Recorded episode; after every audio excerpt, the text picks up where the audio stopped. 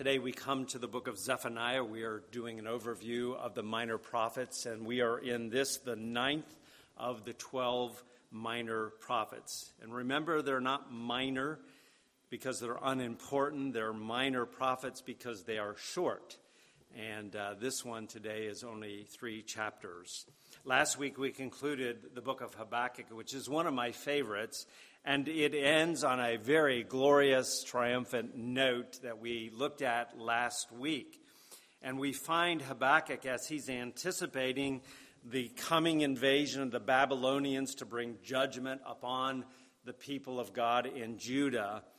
That in, in light of what is coming, it's going to be a dark day, it's going to be a hard day, but we find his heart as one who's trusting in his God, but not just trusting in his God, but rejoicing in his God. And we read in verse 17 of, of, of, Habakkuk 3 though the fig tree should not blossom, nor fruit be on the vines, the produce of the olive fail, and the fields yield no food, the flock be cut off from the fold, and there be no herd in the stalls, yet I will rejoice I will rejoice in the Lord. I will take joy in the God of my salvation. Here's this kind of grand finale of this book, a wonderful ending. And we find his heart, even though it is perplexed and there are hard things, he's trusting in the Lord and he's also rejoicing in his God.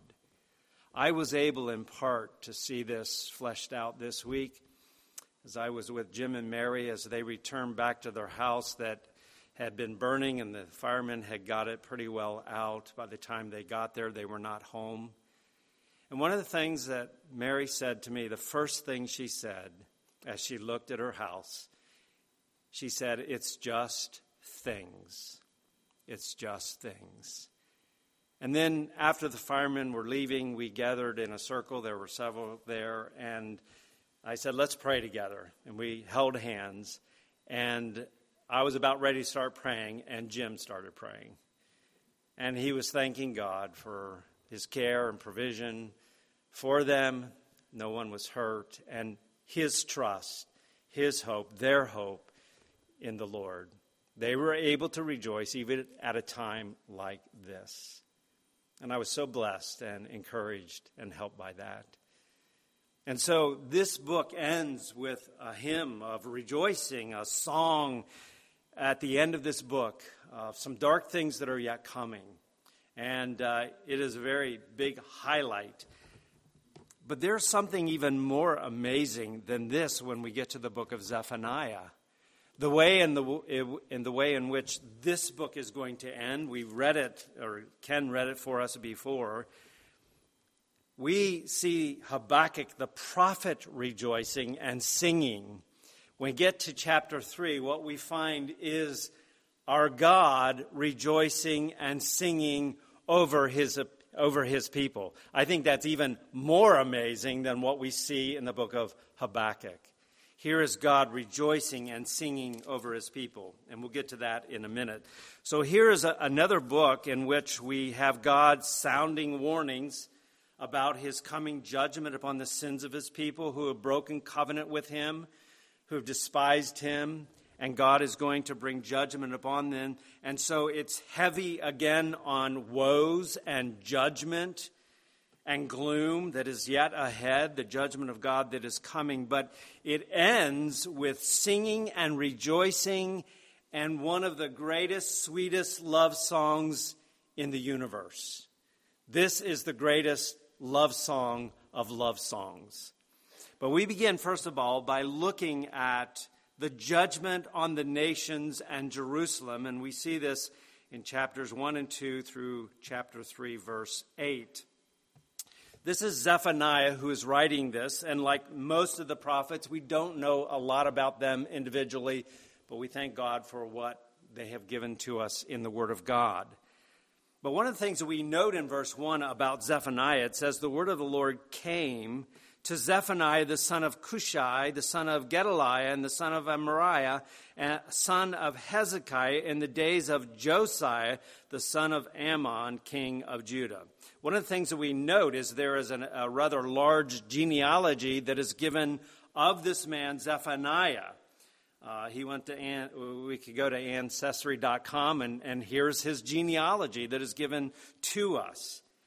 And I think the reason that it is a larger one, most of the other prophets don't have a genealogy or it's just the father's name that is given. But here it goes back uh, several generations, and I think with reason because we find that he's from the royal family, it would appear. He is in the line of Hezekiah, King Hezekiah. He is the great great grandfather of Zedekiah. So he, or Zephaniah. And so what we find is that he is one who is of the royal family.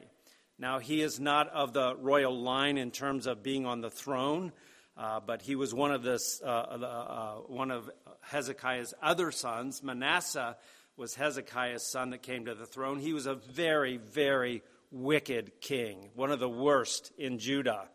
And uh, Hezekiah had been a good king. His son Manasseh was a wicked king. He offered his sons on the altars to the pagan gods. Um, very wicked king. But he had other sons, and he is from that line. So he is familiar with life in Jerusalem, with the royal family, and uh, some of those things come out in his book. But he is reigning during the days of Josiah, or his ministry it says, is in the days of Josiah. Josiah was another of the good kings. There were only eight good kings in Judah, and Hezekiah was one, and also Josiah. And if you remember, he came to the throne when he was eight years of age. Do we have any kids here that are eight years of age? Do we have one? Who is it? Cora? Cora is eight years of age. Can you imagine her being the queen? Or in this case, it's the king. But Josiah came to the throne when he was eight years of age.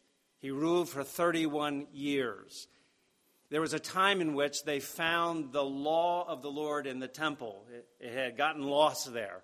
And they brought it out and they're reading it. And Josiah begins to bring about reforms. He cleans out the temple. The temple was full of idols from pagan gods. And so he cleans house. He calls for reformation. And so this is a time in which Josiah, uh, Zephaniah ruled. Uh, Josiah ruled from 640. You've got a diagram in your notes there. He was from 640 to 609. And remember that Jerusalem falls in 586. So this is right on uh, the, the beginning of the judgment that is going to fall upon the Babylonians. But there was this brief, there was this brief time of reform. It was short lived, but uh, this is the time in which Zephaniah ruled. So, this is the times. He probably ruled prior to this Reformation that Josiah brought in.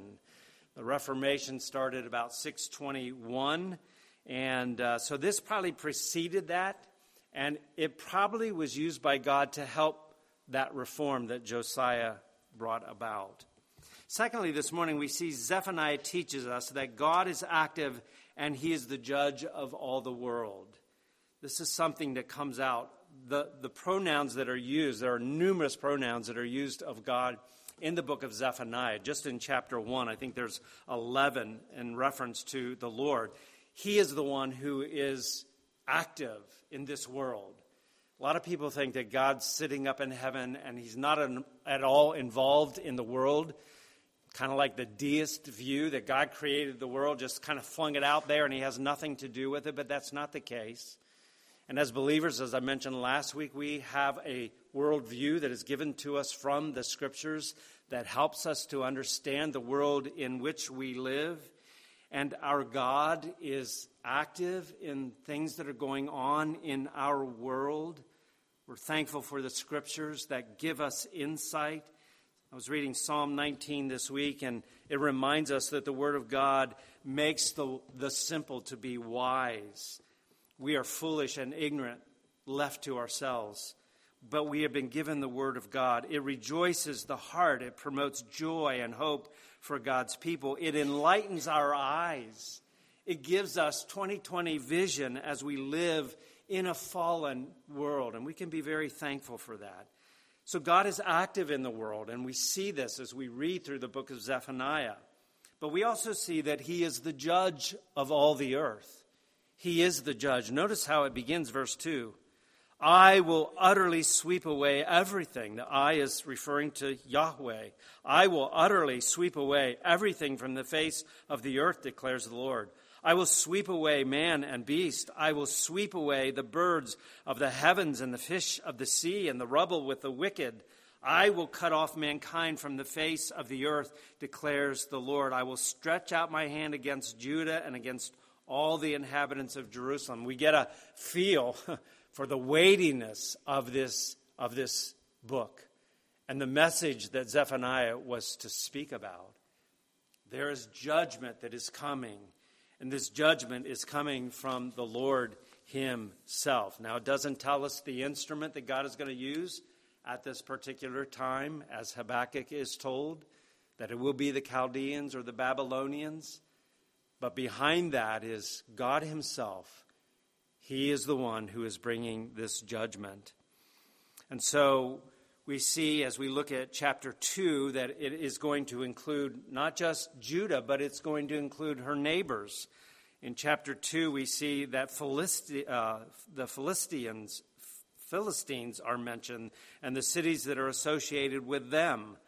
And then there is Moab, and there is Ammon, and there is Ethiopia down in Egypt, and then Assyria. Assyria has not yet fallen to the uh, Assyrians, or excuse me, to, uh, to the Babylonians. So this is predating the fall of Assyria. But the Lord says that He is going to do this. And notice chapter 2, verse 12, that this is the Lord who is going to bring judgment on the Cushites they shall be slain by my sword.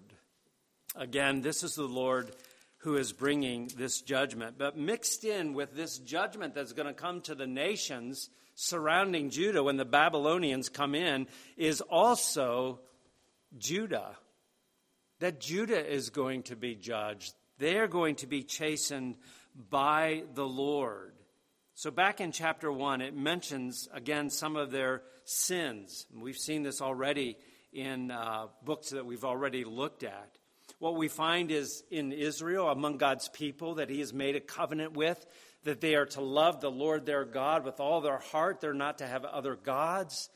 What do we find but idol worship? There is idolatry.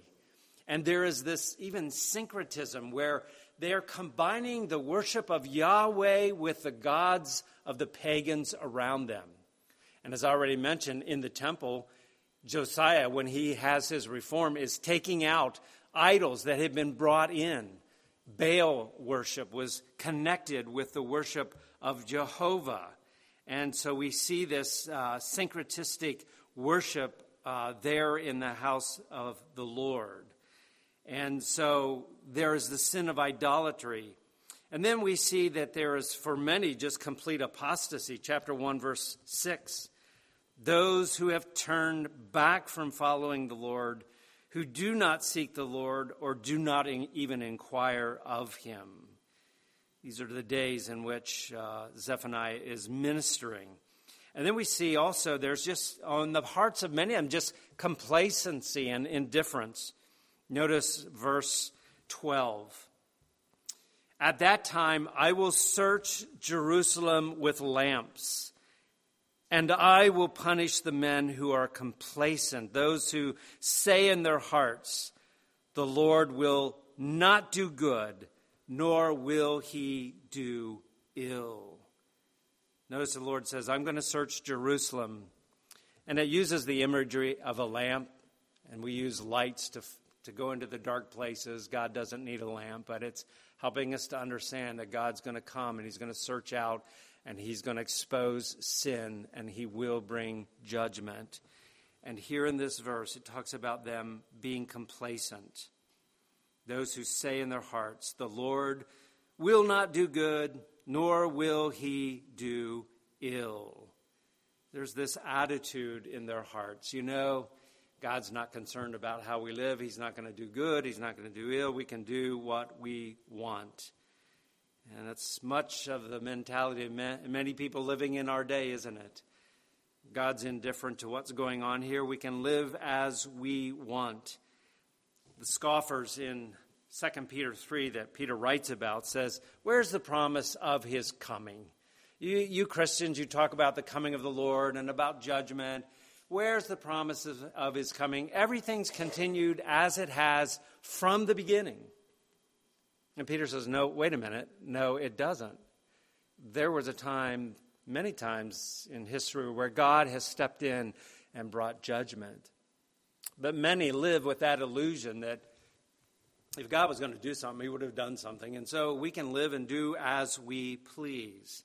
And this was the attitude of many of them of the day. Chapter 3 lists some more of the sins of Judah. Chapter 3, verse 1 Woe to her who is rebellious and defiled the oppressing city.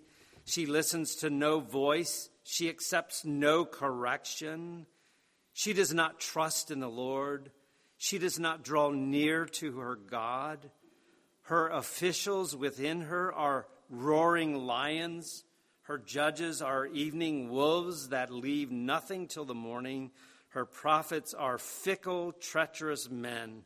Her priests profane what is holy and do violence to the law. And notice verse 5 the Lord within her, he's in her midst, and he is righteous, he is holy, and he is going to judge.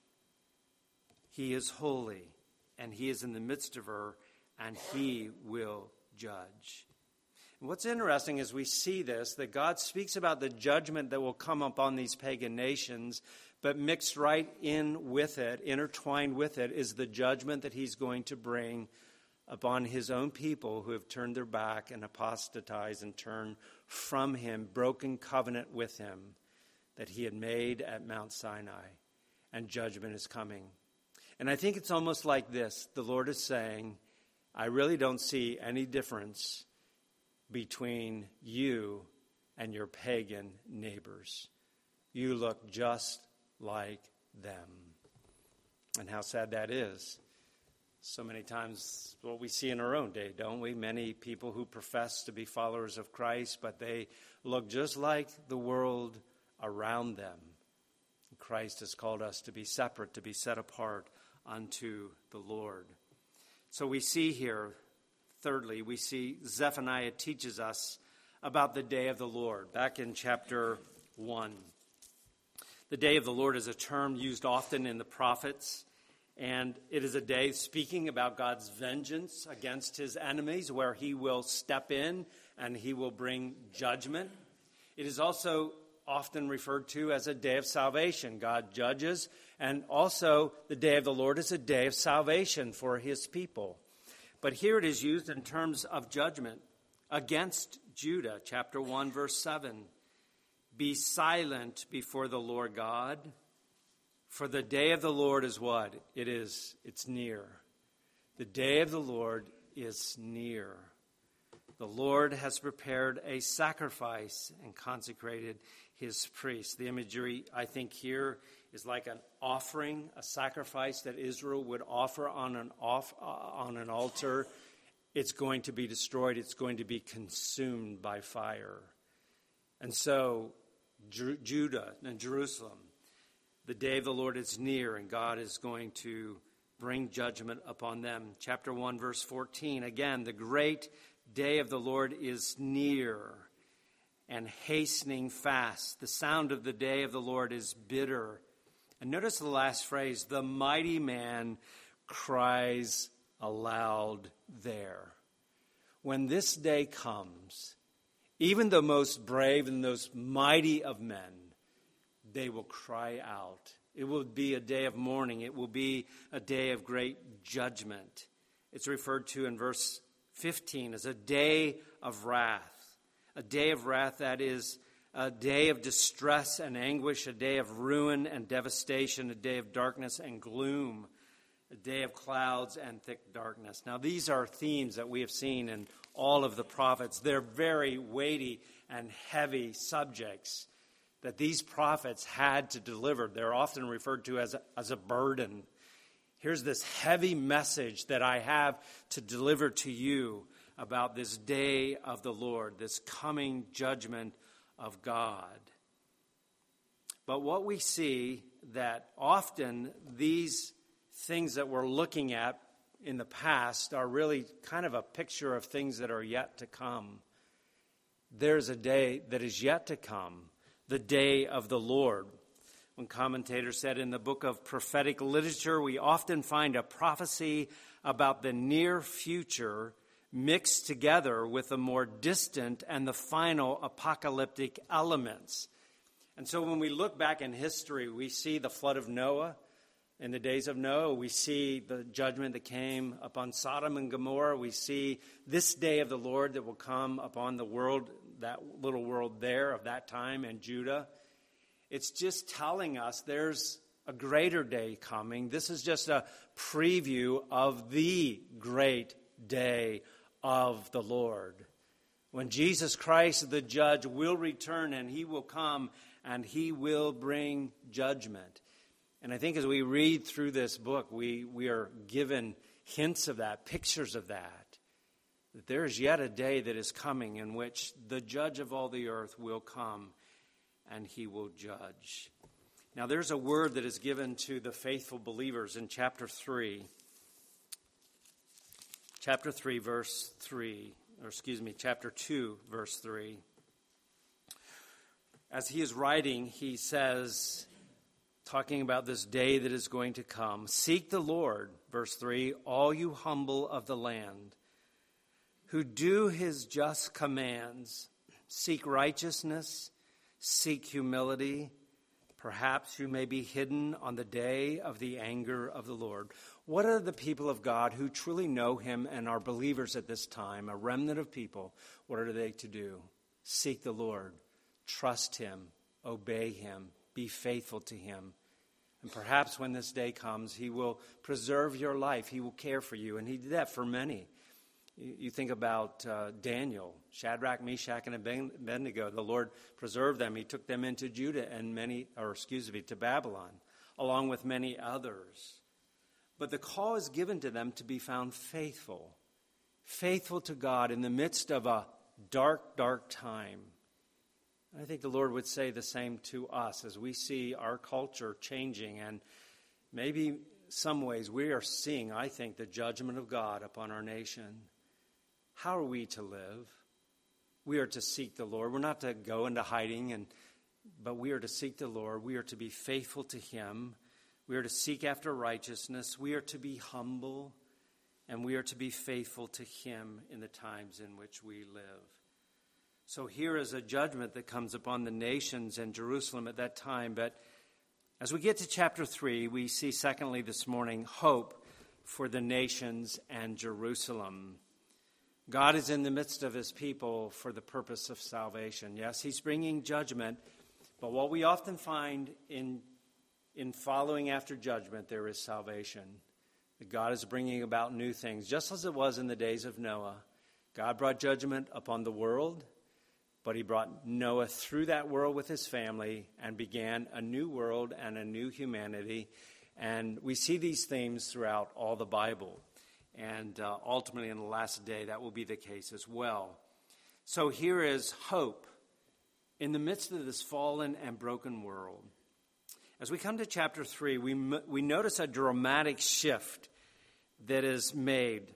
Verse 8 is talking about this judgment that is coming when God is going to judge. Therefore, wait for me, declares the Lord, for the day when I rise, uh, rise up to seize the prey. For my decision is to gather nations, to assemble kingdoms, to pour out upon them my indignation, all my burning anger. For in the fire of my jealousy, all the earth shall be consumed. This day of judgment's coming. There's another day of judgment coming. But right after that, notice a dramatic shift.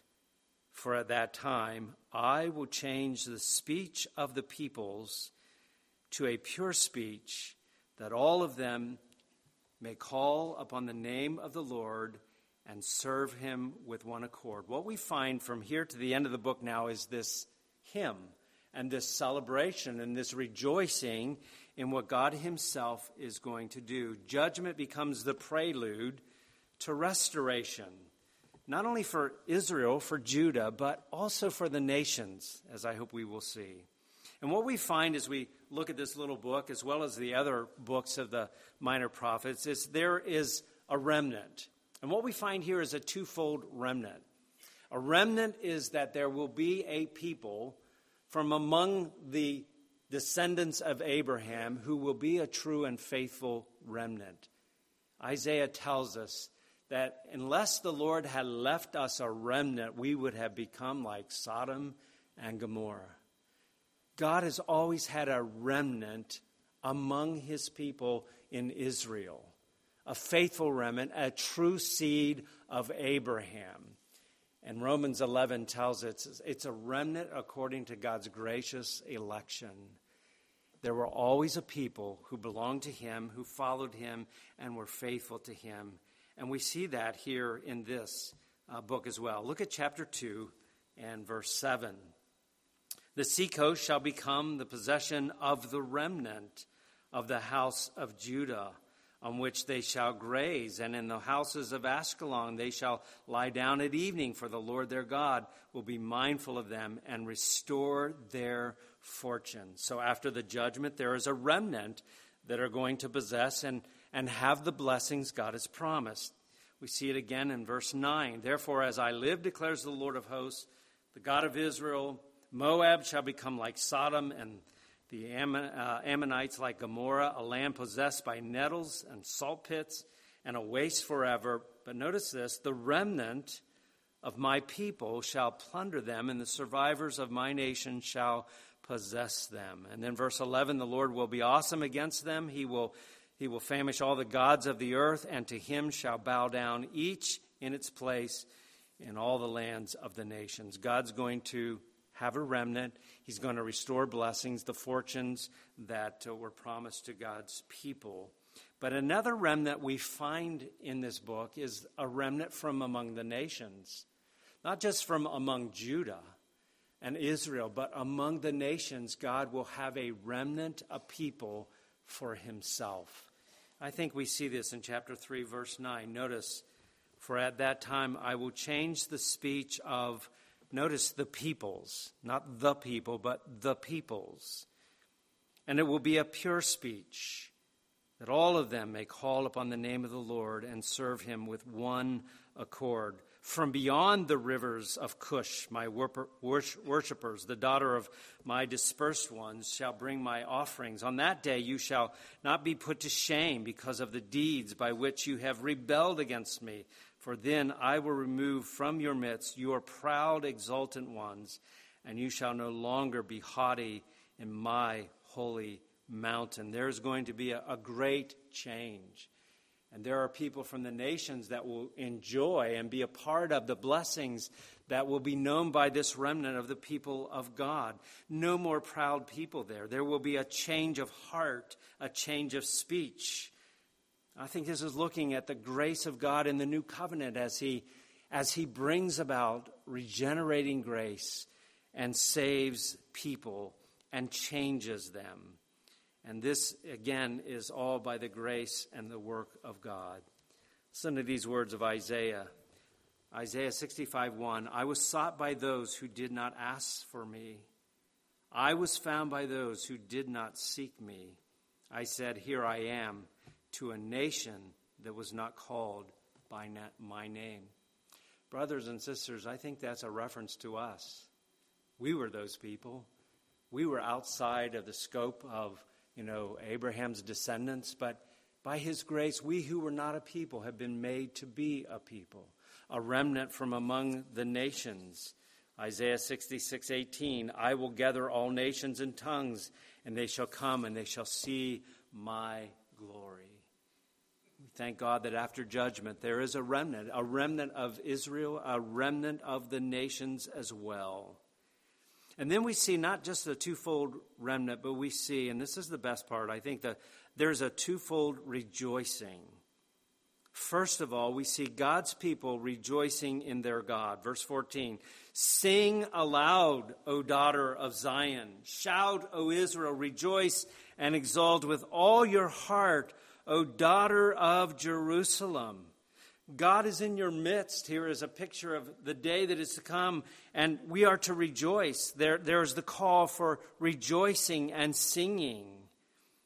God is in the midst of his people. Verse 15, he has taken away the judgments against you. The Lord has taken away the judgments against you. He has cleared away your enemies. The King of Israel, the Lord, is in your midst. You shall never again fear evil. It's looking to a new day, isn't it? And as you think about that, there is to be rejoicing. One of the things that should mark God's people is that they are a singing people, that we sing praises to our God. If you're not a singer, you can learn to sing and to rejoice in your God. This is a gift that God has given to us. This is a way that we express our worship to Him. And it should be a joyful singing aloud of the things that He has promised to His people. And He goes on to give us more reasons why we should rejoice. Um, verse 17 The Lord your God is in your midst, He is a mighty one who will save. He is a mighty one. This is a picture of a warrior. And he is in your midst. He is with you. This mighty one is with you. And often when we think about high ranking officials in the, in the army, they're usually, you know, in the general quarters with the other generals. They're not usually with the privates. But not this one. It's kind of like the president of Ukraine. He wasn't going to leave his country. He wasn't going to leave his capital. He was going to stay there with the people in the midst of the battle. And here it is. This one, this warrior is with us. He is in our midst. He is with us. And we thank God for that. Here's this beautiful picture that is given to us. And so here is the king who is with us that is referred to earlier. I am with you. I'm in your midst. But then we read this in verse 17. This is amazing. The singing is not done. Here is the Lord Himself rejoicing over His people. This, this is amazing. This is wonderful.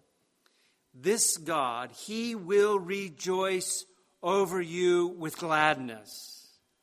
He will quiet you by His love as we think about the love of God and His kindness and His grace to His people, there is a contentedness, there is a quietness that we come to know as we understand more and more about this love that is incomprehensible to us. But He will quiet you in His love. He rejoices over you with gladness. And then this amazing statement He will exalt over you not just with singing, but what? With loud singing. The Lord sings over his people.